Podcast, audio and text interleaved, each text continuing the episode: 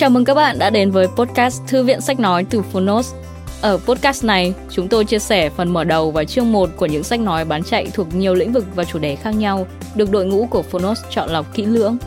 Mong là thông qua podcast, các bạn sẽ tìm thấy những quyển sách phù hợp cho bản thân, kiến thức hữu ích cũng như những nguồn cảm hứng cho đời sống tinh thần và sự nghiệp. Podcast Thư viện Sách Nói được phát sóng đều đặn hàng ngày. Mời các bạn cùng đón nghe! Và nếu yêu thích nội dung này, hãy tải ngay ứng dụng âm thanh số và sách nói có bản quyền Phonos để nghe trọn vẹn cuốn sách. Ngoài ra, Phonos còn sở hữu hàng ngàn nội dung hấp dẫn khác như tóm tắt sách, ebook, thiền, chuyện thiếu nhi, chuyện ngủ, nhạc chủ đề, vân vân. Còn bây giờ, hãy cùng lắng nghe chương 1 của cuốn sách hôm nay nhé!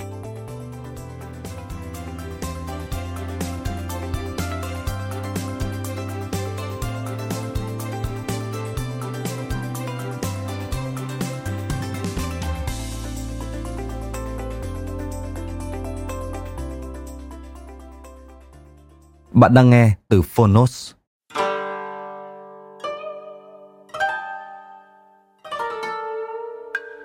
Đừng lo lắng. 48 bài học an dịu nỗi lo âu từ một vị thiền sư. Tác giả Sunmio Masuno Người dịch, Tinh Nguyệt Tâm Độc quyền tại Phonos Phiên bản sách nói được chuyển thể từ sách in theo hợp tác bản quyền giữa Phonos với công ty cổ phần sách Thái Hà.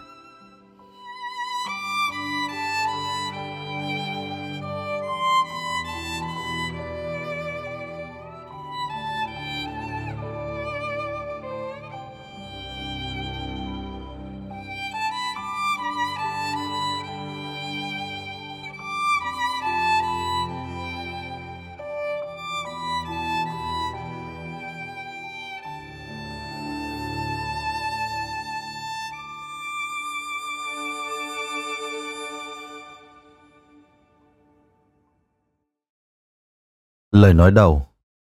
Buông bỏ những thứ bạn không cần.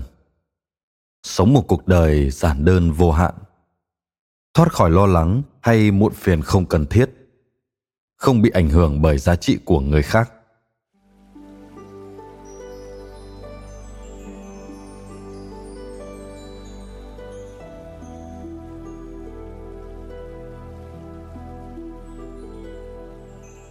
Tôi sẽ cho bạn biết cách thực hiện những điều đó trong cuốn sách này.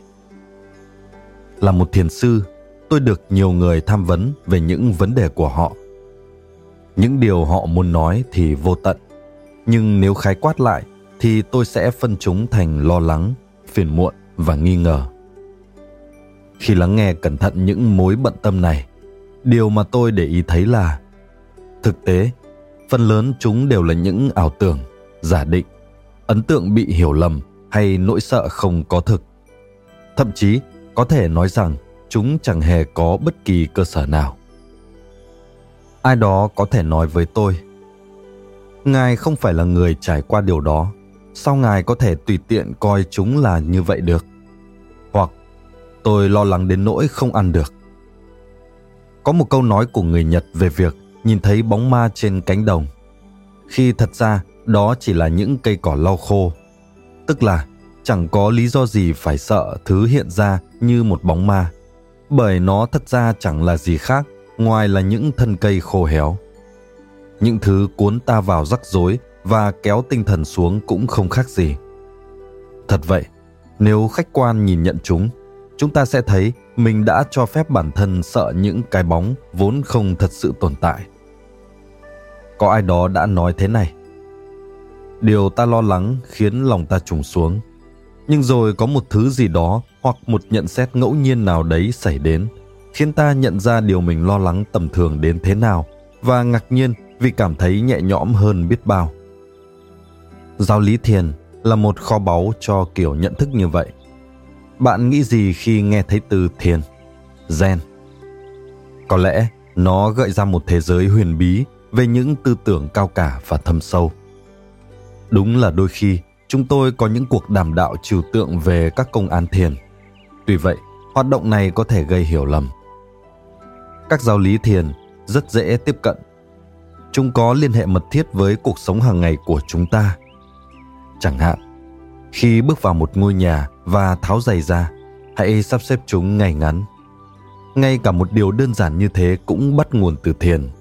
Nó phản ánh đúng nghĩa câu nói nhà thiền. Hãy chú ý đến những gì dưới chân. Thiền tông sử dụng những cụm từ và câu nói được gọi là thiền ngữ, Zengo, như một phần tu tập. Thiền ngữ bắt nguồn từ những giai thoại và kinh sách, giúp ta hiểu được trí tuệ và pháp hành thiền. Bạn sẽ thấy chúng xuyên suốt cuốn sách này và được tập hợp ở phần phụ lục. Một thiền ngữ khác, ăn và uống bằng cả trái tim, dạy chúng ta không để bị sao lãng bởi những việc không cần thiết. Khi uống một tách trà, hãy chỉ tập trung vào việc uống trà, hoặc khi dùng bữa, hãy chỉ tập trung vào việc ăn. Việc như vậy có vẻ hoàn toàn tầm thường, nhưng nếu hết sức cẩn thận thực hiện những thói quen này, ta có thể chú tâm vào tại đây và bây giờ. Khi làm như vậy, ta sẽ giải phóng bản thân khỏi những phiền muộn và tâm ta sẽ có thể an định. Vì vậy, thay vì lo lắng về những điều có thể xảy ra trong tương lai, hãy chỉ tập trung vào tại đây và bây giờ. Chìa khóa là giảm thiểu, buông bỏ, để lại phía sau. Bằng cách đó, ta sẽ có được tâm trí bình an, thoải mái và tích cực. Hợp trường Sumio Masuno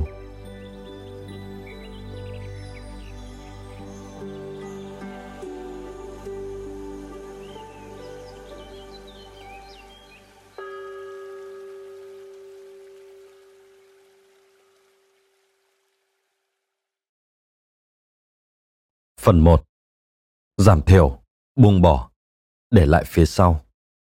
Phương pháp thiền tránh xa phiền muộn, lo âu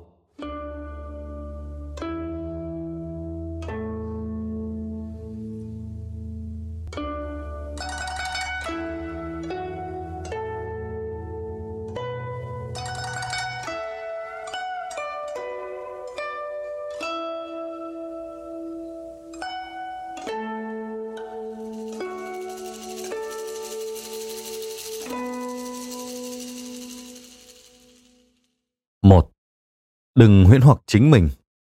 Thiền dạy ta ngừng so sánh bản thân.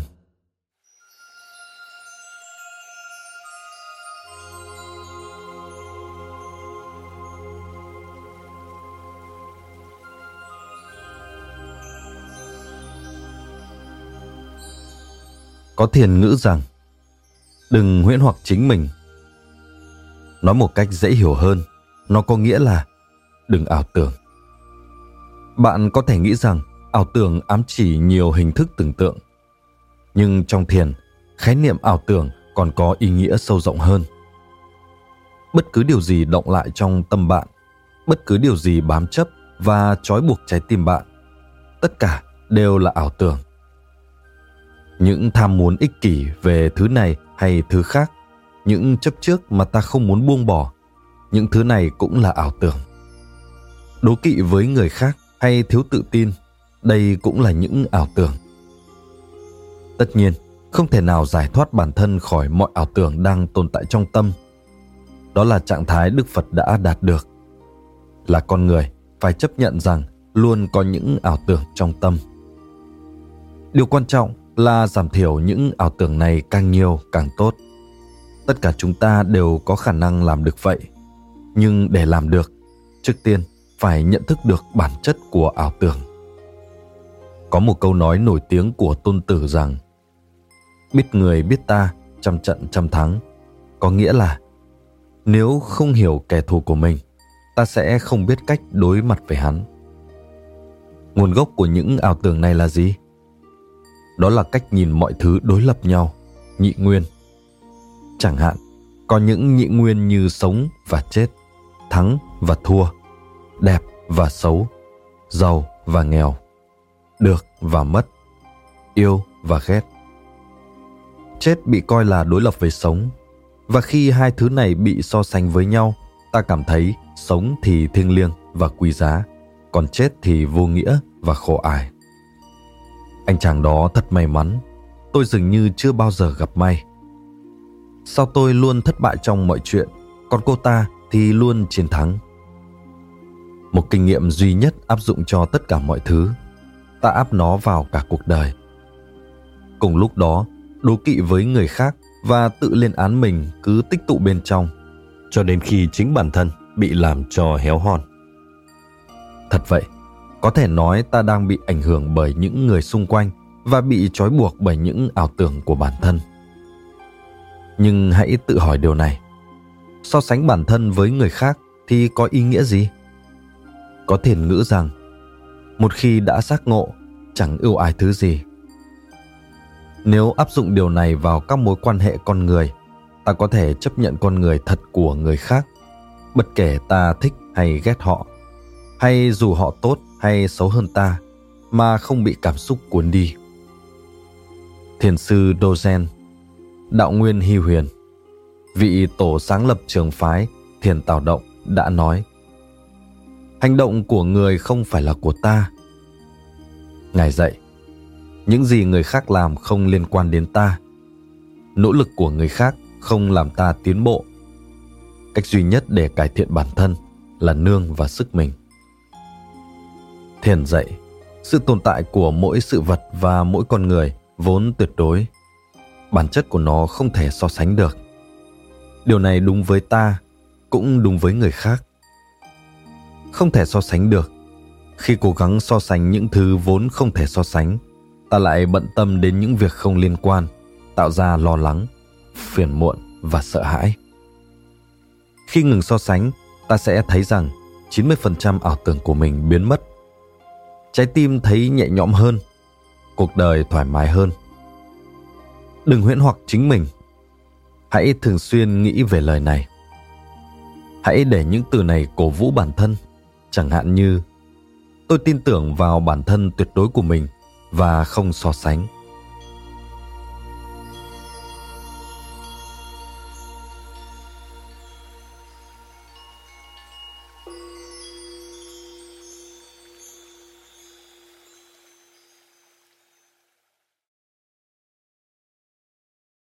Hai, tập trung vào bây giờ.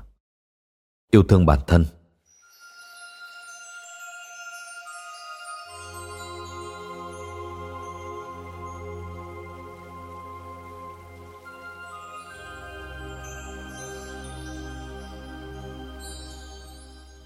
Một số người nghiền ngẫm những ký ức. Có thể nói, họ bị mắc kẹt trong quá khứ. Thiền có câu, an trú trong hơi thở.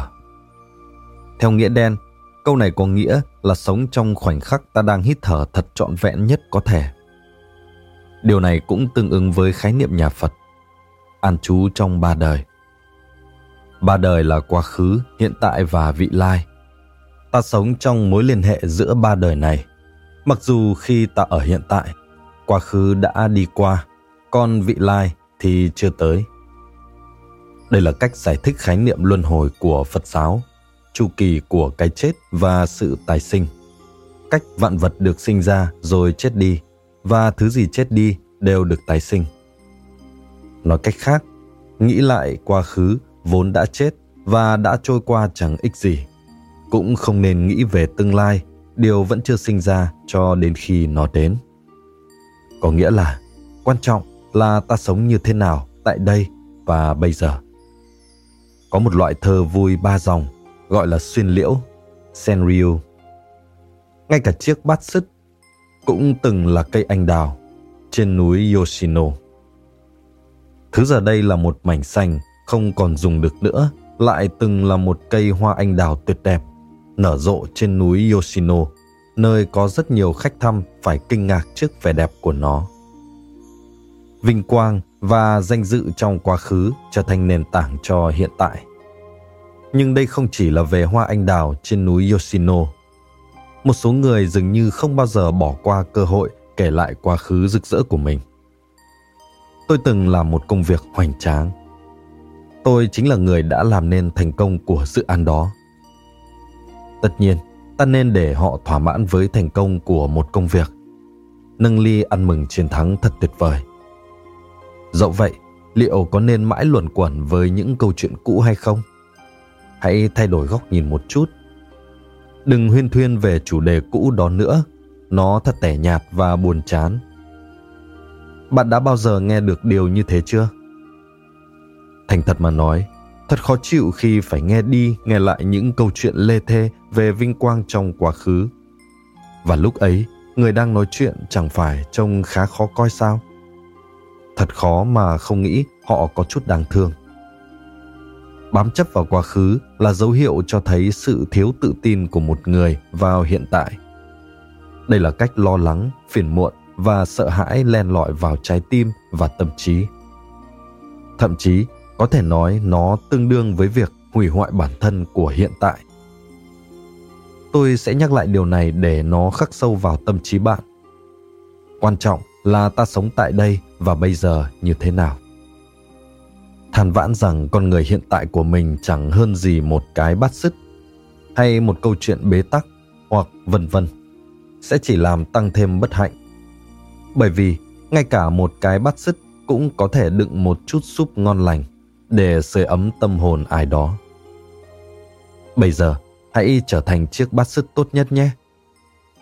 Với tôi, đó là ý nghĩa của việc an trú trong hơi thở.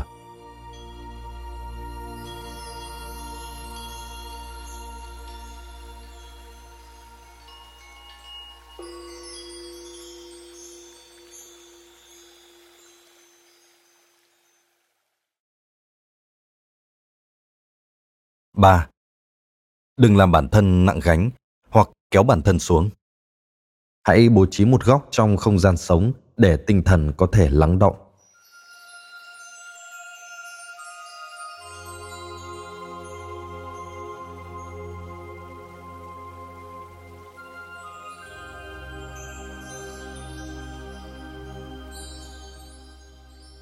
Bạn có một nơi trốn tâm linh không?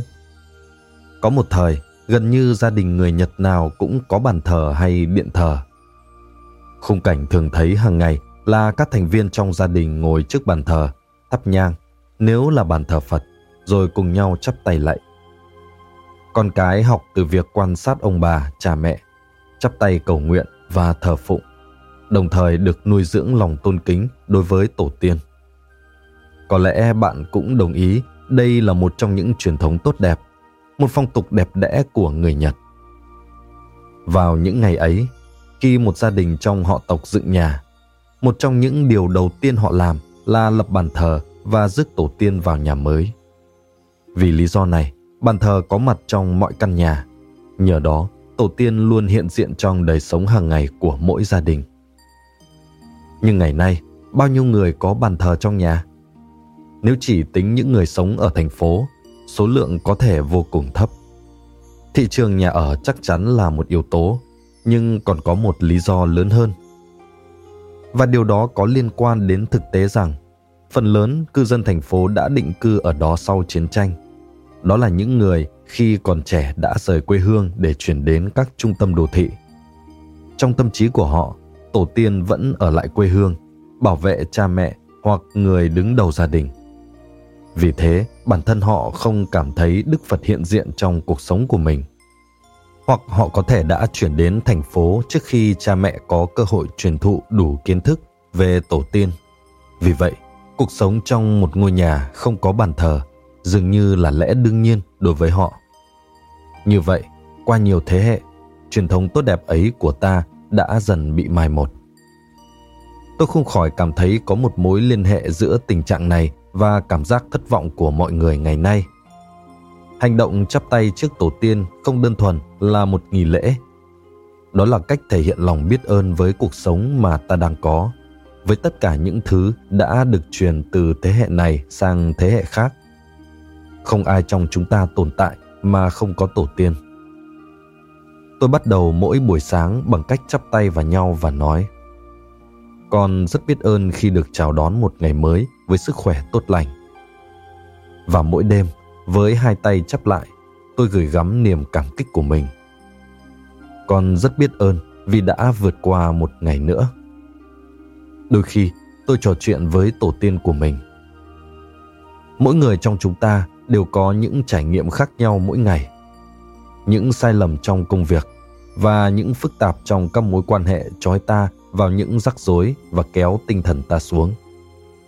Ta có thể nói chuyện thành thật với tổ tiên của mình về tất cả những vấn đề này. Thật tuyệt khi ta được là chính mình trước tổ tiên. Tất nhiên, không phải là tổ tiên sẽ đáp lại, nhưng bằng cách chút bỏ gánh nặng cảm xúc của bản thân, ta sẽ cảm thấy bình yên và tĩnh lặng. Làm như vậy sẽ giảm bớt cảm giác chán nản và đem lại một trái tim tích cực. Cũng có thể nói, thời gian dành cho tổ tiên là một dịp lắng động tâm hồn. Bên cạnh đó, không chắp tay tỏ lòng biết ơn thật sự đang bớt đi của ta một cơ hội làm cho tâm an tĩnh. Tất nhiên, lập bàn thờ không phải dễ dàng. Tuy nhiên, cũng không cần quá cầu kỳ. Có thể ta chỉ cần bài trí ảnh của tổ tiên, chọn một vị trí trong nhà để bản thân có thể an tọa. Bất cứ khi nào trái tim nặng trĩu hoặc thấy hụt hẫng, hãy đến đó và tĩnh lặng chắp tay vào nhau. Sau đó nán lại một lát để chút bỏ gánh nặng trong suy nghĩ. Tôi chắc chắn khi làm như vậy, tâm bạn sẽ an định hơn và bạn sẽ có cái nhìn tích cực hơn. Vị trí chỉ chiếm một phần nhỏ trong không gian sống này sẽ có tác động mạnh mẽ đến tinh thần. Bất kể điều gì đè nặng tâm trí hoặc làm trái tim đau khổ đều sẽ rời xa. Đây là ý nghĩa của việc có một nơi trốn tâm linh. Hãy mau tạo ra một nơi dành cho riêng mình nhé.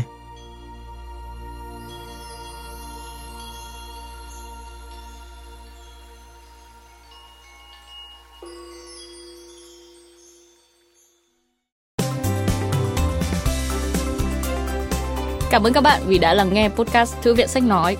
Podcast này được sản xuất bởi Phonos, ứng dụng âm thanh số và sách nói có bản quyền dành cho người Việt. Hẹn gặp lại các bạn ở những tập tiếp theo.